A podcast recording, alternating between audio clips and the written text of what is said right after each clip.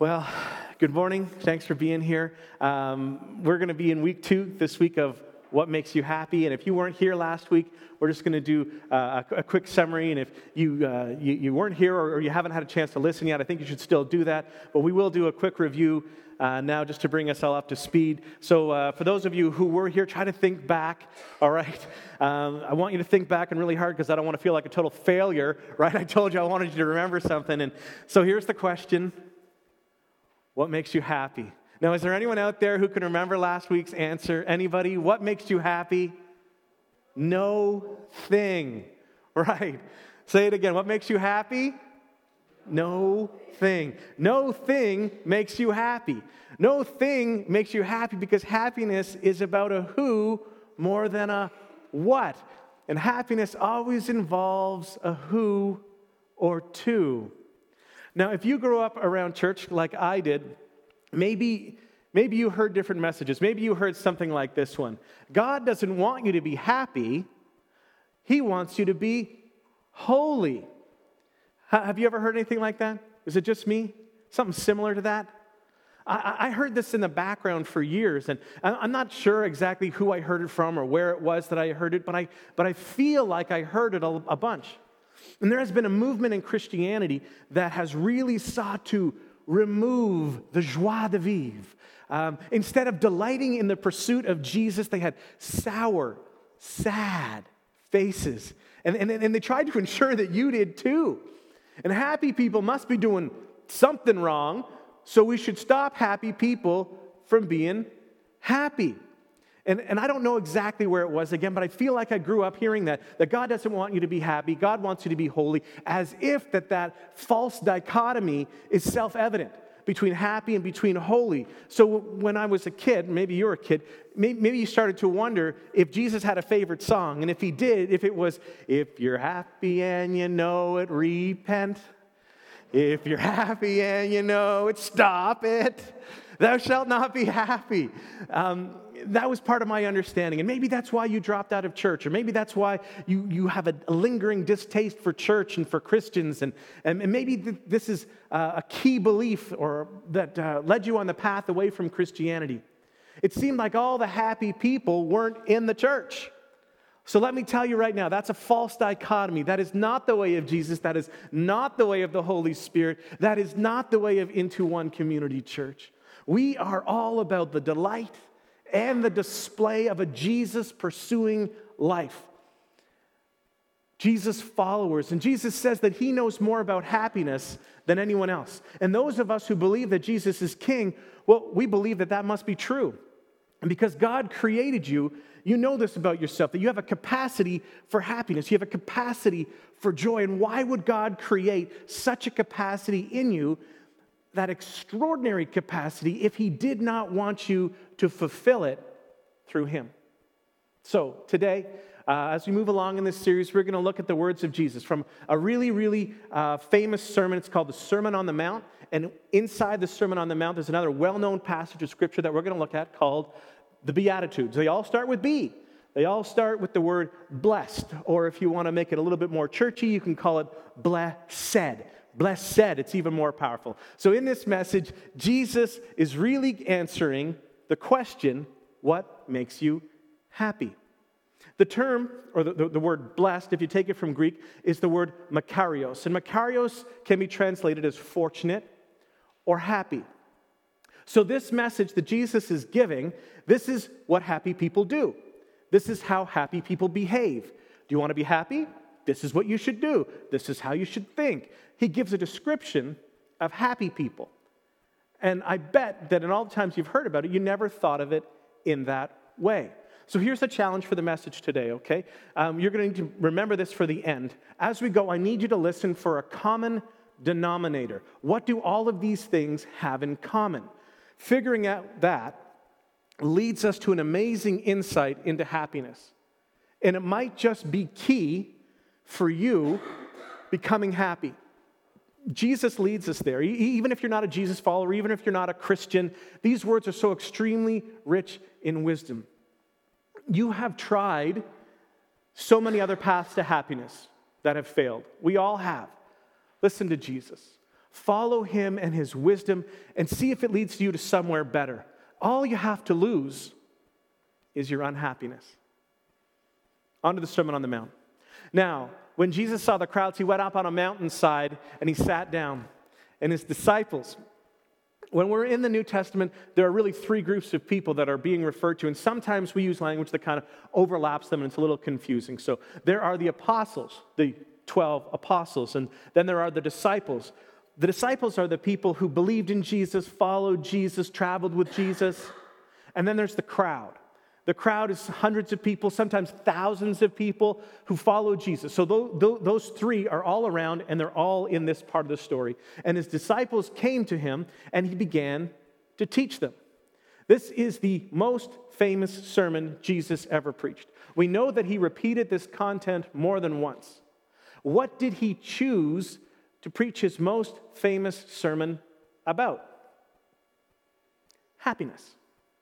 Blessed are the poor in spirit, for theirs is the kingdom of heaven. Right off the top, right out of the chute, right at the get go, Jesus addresses one of the biggest myths as it relates to happiness. And essentially, it's this that rich people are happy people, or that poor people are happy people. Both extremes have been promoted as the right way to go. But Jesus said that the happy people are the ones who are poor in spirit. And here's what he meant to be poor in spirit is to acknowledge that no matter how much you have or how little you have, you are completely dependent on God every single minute of every single day, poor in spirit. People who embrace their daily dependence on God, regardless of what they have. They wake up every day and they say, God, I am no less dependent on you today, right now, than I was when I woke up and I had absolutely nothing. The poor in spirit live aware of their daily dependence on God. And some of you have learned this the hard way. Some of you are on the edge of learning this the hard way. The moment that you put your trust in riches instead of Him who richly provides, you are unhappy. The moment you transfer your trust from your heavenly Father to your riches, and by riches, it can mean um, the opportunities that you have, your education, what you have, what you own, what you borrowed for, where you live, what you drive, all the things that we can use sometimes, we can be tempted to use to build up our self esteem. The moment we transfer our trust from Him who provides to the things themselves, we become unhappy. And here's why because suddenly it's up to you to control the outcome. And you can't control outcome. And you, you can influence outcome, but none of us can control outcome. And the moment I place my trust in riches instead of Him who richly provides, I suddenly take upon myself a responsibility. You take upon yourself a responsibility that is too big for you to carry. And this is why you have met unhappy poor people, and unhappy middle class people, and unhappy rich people. Anyone who is feeling the burden that it's all up to me is by definition unhappy. Jesus says, Let me, let me tell you who the happy people are. They are the rich, they are the, the, the middle class ones, they are the ones who are poor. They are people who are poor in spirit, who recognize I am as dependent on God for my provision as I have ever been. Because here's the thing the poor do not attempt to find ultimate satisfaction in things because things are not an option. Your, your heavenly Father has invited you and, and He's invited me to live in the same understanding that at the, the end of the day, my confidence is not in my stuff, my confidence is in the one who provides the stuff.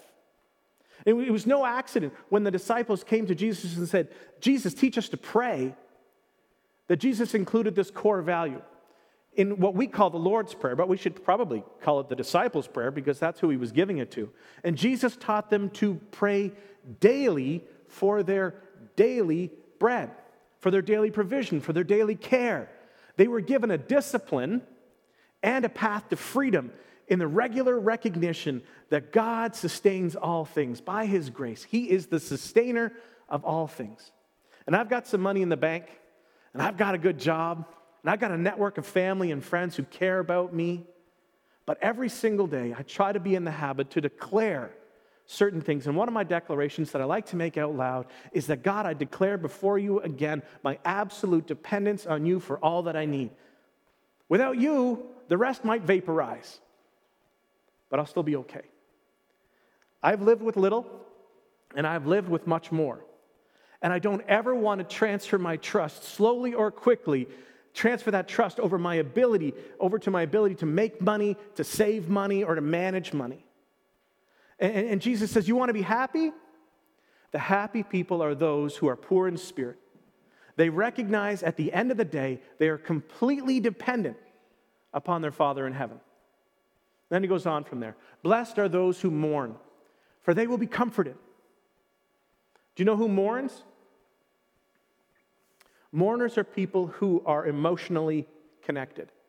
People who recognize, who don't hide from, who don't run from the fact that there are bad things in the world.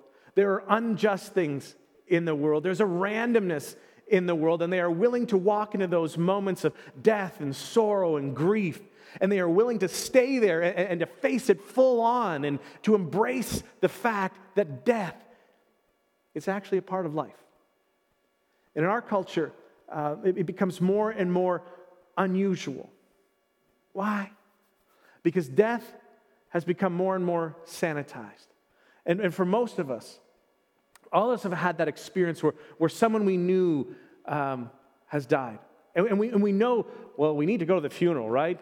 But, you know, what time does it start? And I wonder how long it's going to last. And okay, I'll go. And, but I need to sit at the back. I got to sit at the back. I need to be able to get out of there ASAP. I need to be there but I need to leave. I got to get back to my world. I need to be seen while I'm there, but I got to leave so that I can shake all of that back off. And I'll probably get a drink as, as I leave before I go back because I can't have that lingering in my mind. I don't want to be thinking about death because where you focus is where you go, right? Well, I need to focus on my life. And Jesus said, if that is your attitude to death and to hardship, you will never be happy. And here's your quick pastoral observation over 20 years of pastoral ministry the fear of dying will rob you of the joy of living. Fear of death will rob you of the joy of life for, for, the person who is not willing to fully embrace the reality that all of our lives are bookended. They spend so much time, so much energy, so much money trying to avoid and trying to not think about the inevitable. Ultimately, it robs you of your happiness. And Jesus says, let, let, let me help you with this. Blessed or happy are those who, when they are faced with the fact that this life comes to an end, who are willing to face it, feel it, endure it, and to be a part of it Jesus says you will find contentment and happiness there. Far more than if you spend your life trying to pretend that it is never going to happen to you. He goes on, verse 5 Blessed are the meek, for they will inherit the earth. Our response to the word meek is almost entirely negative because nobody writes on their list of, when I grow up, I want to be meek. And, and, and no father ever looked at their daughter and said, Honey, I really hope that you find someday some man who will be meek. And here's why we've been trained to think of meekness as weakness. But Jesus understood um, meekness as a powerful, powerful thing. And here, here's what meekness is it's a proper estimation or uh, evaluation of oneself within the broader context of God's creation and love. A meek person faces the reality about who they are. They are part of God's creation, and God is up to something in the world, and they are a part of it. But they are not the center of it. We work in partnership with God all the time. Meek people understand that. It's not about me, it's about Him. Meek, meek, meek, people aren't constantly fighting for more friends and more followers and more fans and more about me. They are not all about trying to be the center of attention. I'm willing to accept the place where God has placed me. Meekness is not weakness. Then he goes on Blessed are those who hunger and thirst for righteousness, for they will be filled. Blessed are those who are committed to doing the right thing. Blessed, remember, can also be translated happy. And this is kind of a throwback to last week. So if you can remember last week, happy are those who, um, with no guilt, with no regret, those who have a clear conscience.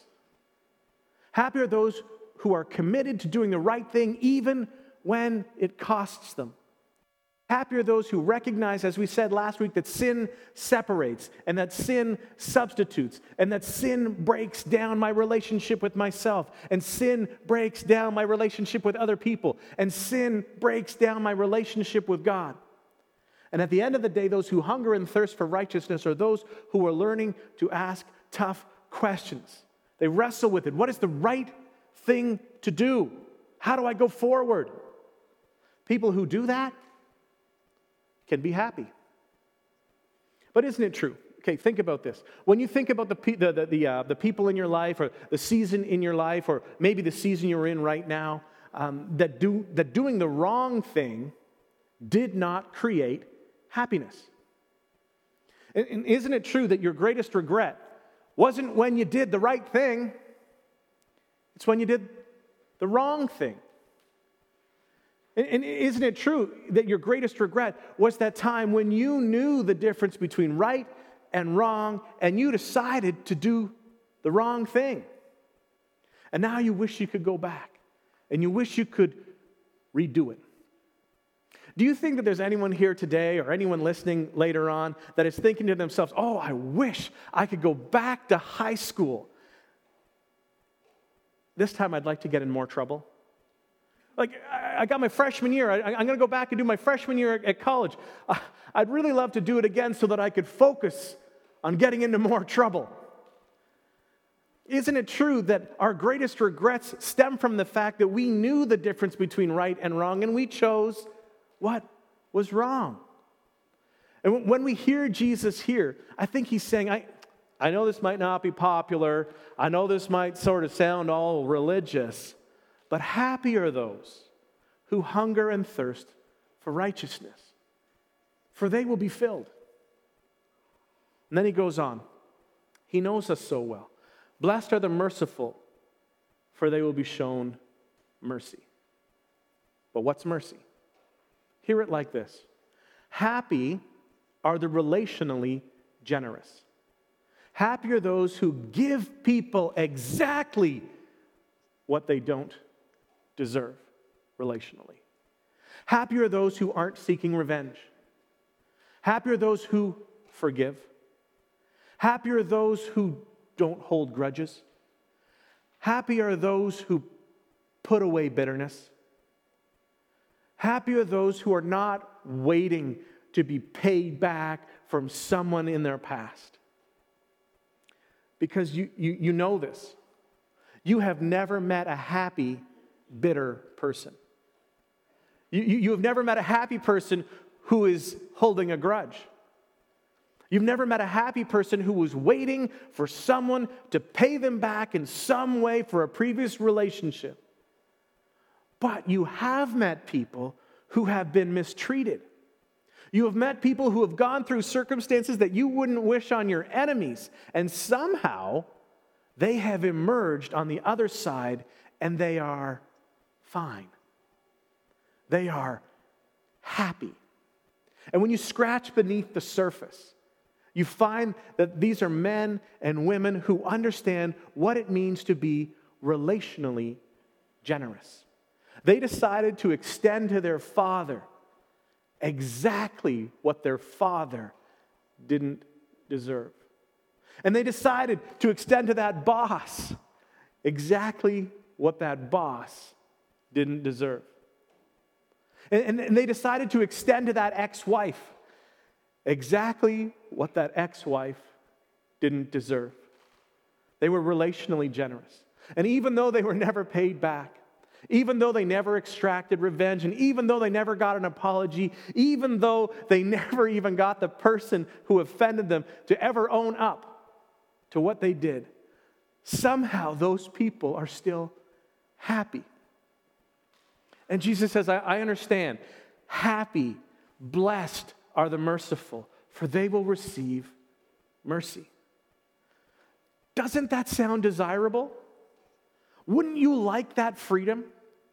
How is it that, that it's so easy to forget this for ourselves? The wisdom, Jesus just keeps thinking, okay? And I don't think this one gets enough attention. It's a little bit sensitive, frankly. But would you like to see God clearly, where God is at work in the world? Would you like to be able to recognize God's plan for your life? Would you like to recognize what God wants you to do in tough circumstances? Whether that, that's a relational circumstance or, or a money relationship or a career kind of thing, would you like to see clearly? Would you like to look at circumstances or, or invitations or opportunities and see what leads to trouble? Would you like to see enough that you could avoid regret in your future? To which all of us, I think, would say, Yes. So Jesus leans into the audience and he says, Blessed are the pure in heart, for they will see God. And this is one of the most profound things about uh, the whole New Testament. And perhaps it hits me a little deeper because of my experience as a pastor. Because, because I have talked to so many people who say this to some extent. People who look back at their past and look back on previous relationships and they look back at seasons of their life and they say, Graham, I just don't know how I allowed myself to get into that. Why didn't I see that coming? How could I have been so blind? How could I have been so naive? Why, why didn't I have the clarity to get out, to say no, to walk away, to just stay away? What was going on? And Jesus addressed this. Jesus has invited us in, into purity um, in, in a culture that doesn't even use the word except when they refer to water. But other than water, the idea of purity or, or moral purity is so not in vogue. It's not even a valid option. It's not seen as an essential Christian value or virtue. I just want you to know that the clarity you need in life is found in purity, moral purity ethical purity, and the decision to purify your mind, to look above and beyond eyes up. Jesus would teach us um, if you want to have clarity uh, uh, in life, if you, if you want to have clarity about sin, then stay away from it. Purity leads to clarity. He said, Blessed are the pure in heart, for they have the greatest chance of identifying and seeing the activity of God. For some of you right now, that's, that's a real issue. And you're trying to make a decision relationally, morally, ethically. And there's something in you that argues, it says, I'm missing out. But I'm, but I'm missing out. But the promise to you from Jesus is that you, if you will purify your mind, and if you will renew your mind, and if you will think my thoughts, if you will tell yourself the truth, the day will come when you realize that you weren't missing out, and you will have the clarity to see that following me leads to happiness. Blessed are the pure in heart, for they will see God. In our culture, this is difficult. This is debated. This is derided. This is denoted as weird. This is deemed out of touch with reality. And which reality is that? We come back to the question we've asked it many times before Would you like to be normal and live with what is normal in this world, or would you like to be weird? Just consider what is normal in our culture. Weird is a different view on what is possible. It was true that when Jesus taught uh, then, it's true for today. Blessed are the pure in heart, for they will see God. Blessed are the pure in heart, for who else would want to see God? Who else wants to meet up with God if they are not pure in heart? Next, Jesus goes on. He says, Blessed are the peacemakers, for they will be called the children of God. Why? Because your heavenly Father wants to be at peace with you. And when you live at peace or you make peace with other people, you are acting like, behaving like your Father in heaven. You are being a minister of reconciliation. Do you know any happy troublemakers? That person who's, who's stirring it up at the office or stirring it up in school, do you consider them to be happy people? Do you know anyone who causes trouble out of an overflow of their happiness? Of course not, because troublemakers are troubled by other people's happiness. Troublemakers like to target happy people. Troublemakers want everybody to be unhappy. Happy are the reconcilers.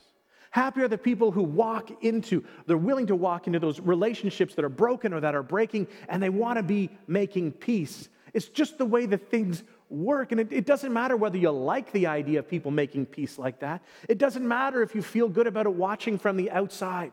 Don't you just want to be around people who make this happen when you are around them? Wouldn't you like to be one of these people? And this is why, regardless of whether or not you believe that Jesus is the Son of God, you should listen to the words of Jesus. Jesus was constantly inviting people who did not believe that he was the Son of God to follow him anyway. This is why Peter, he came to the realization, and, and, and he says this in John chapter 6. He said, Lord, to whom shall we go?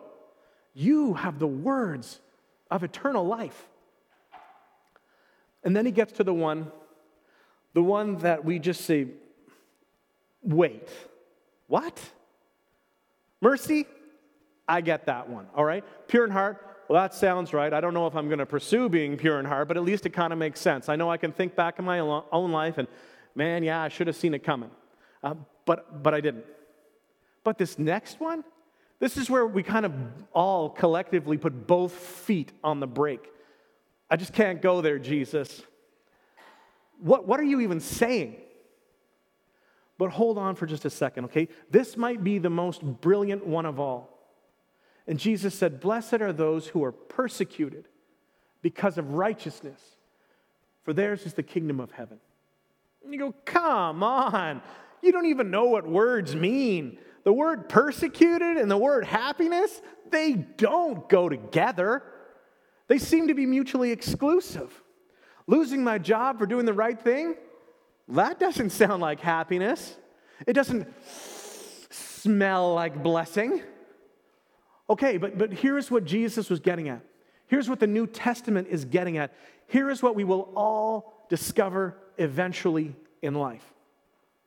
You are going to suffer in this life for doing right or for doing wrong.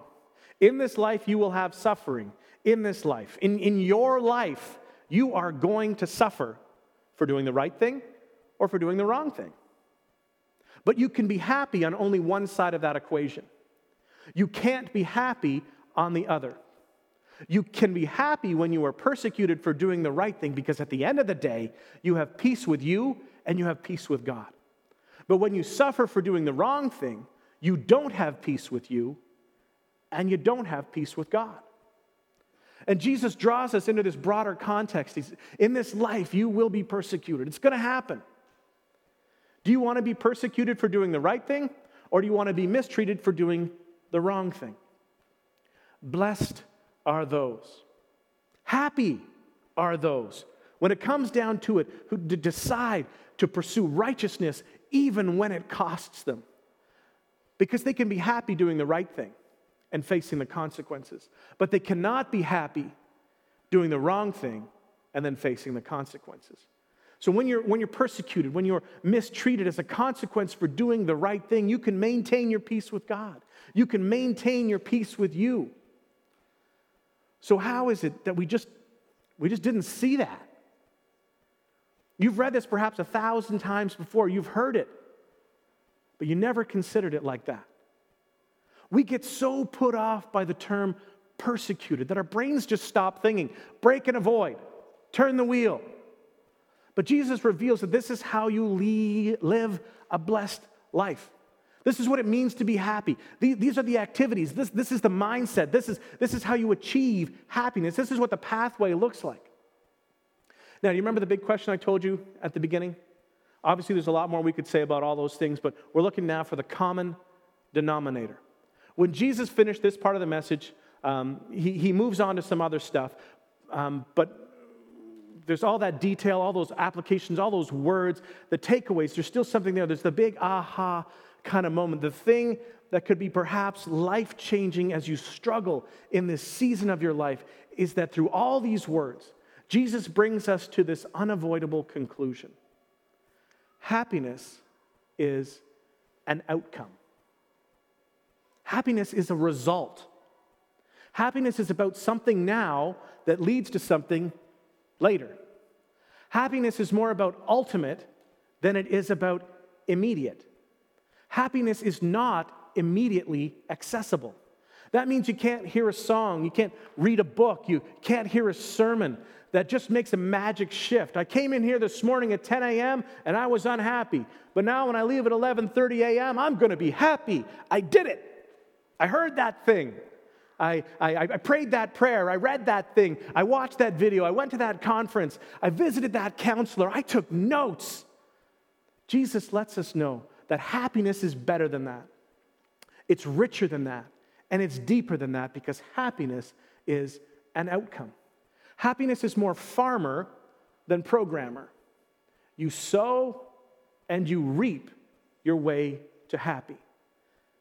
Just as some of you, if you were honest, you would say, I have sown and reaped my way into unhappiness. The place that you are, the place that you wish you could avoid, the place that you wish you had never arrived. You sowed your way there. And Jesus has some great news. You can sow your way out. You can sow your way to a blessed life. You can decide now to embrace meekness. You can decide now to be relationally generous and become a merciful person. You can decide now that I'm not going to be a divider. I am going to be a peacemaker, not a troublemaker. You can decide by God's grace from now on, even if it costs me, I want to be a person who hungers and thirsts for righteousness. I want to commit to doing the right thing. I'm going to become a reconciler, not a divider. And by God's grace, even if it means I have to get new roommates, and even if it means I have to move, and even if it means I have to cancel some subscriptions, and even if it means I need to go on a social media fast, and even if it means I'm going to have to leave my phone at work, I am going to pursue purity because I want to see God. Happiness is an outcome, it's a result. You sow and you reap your way there. And this is why, at the end of this incredible mountainside sermon, Jesus gives a little parable. And you've probably heard this one before as well. Jesus' conclusion to the sermon is this Therefore, everyone who hears these words of mine and puts them into practice, that doesn't mean that, that you took good notes. It, it, does not, it does, does not even mean that you told your mother or your neighbor and said, You should really hear this message. It doesn't mean uh, telling somebody, wow, that was really convicting. Jesus said, if you have heard what he said, and it's not just agreeing with that, he said, but puts it into practice. That person is like a wise man who built his house on a rock. And building your house on a rock takes time. When a house is built by a builder, it takes time. It's not immediately accessible. It takes a while. And Jesus says, the person who hears what I just said and decides that from this day forward, from this point on, they are like a person who began a process of building a house on a foundation of solid rock. Nothing changed immediately, but something changed eventually. And then there's still the flip side. But everyone who hears these words of mine and does not put them into practice, you get no credit for hearing. You get no credit for listening. You get no credit for being in a church building. There is only benefit in doing it, doing it faithfully, and doing it repeatedly. That's what makes the difference. But everyone who hears these words of mine and does not put them into practice is like a foolish man who built his house on sand. That takes some time. There was no immediate return, there was no immediate consequence. But as you know, I'm sure you know the rest of the parable. Eventually, there was a storm. And at the end of the storm, the man who, um, whose house was built on the rock, the house was still standing. And the man who built his house on the sand had nothing but regret, nothing to show for it. Jesus has pointed the way. But better than that, he has invited you and he has invited me to follow him. It's a question. What makes you happy?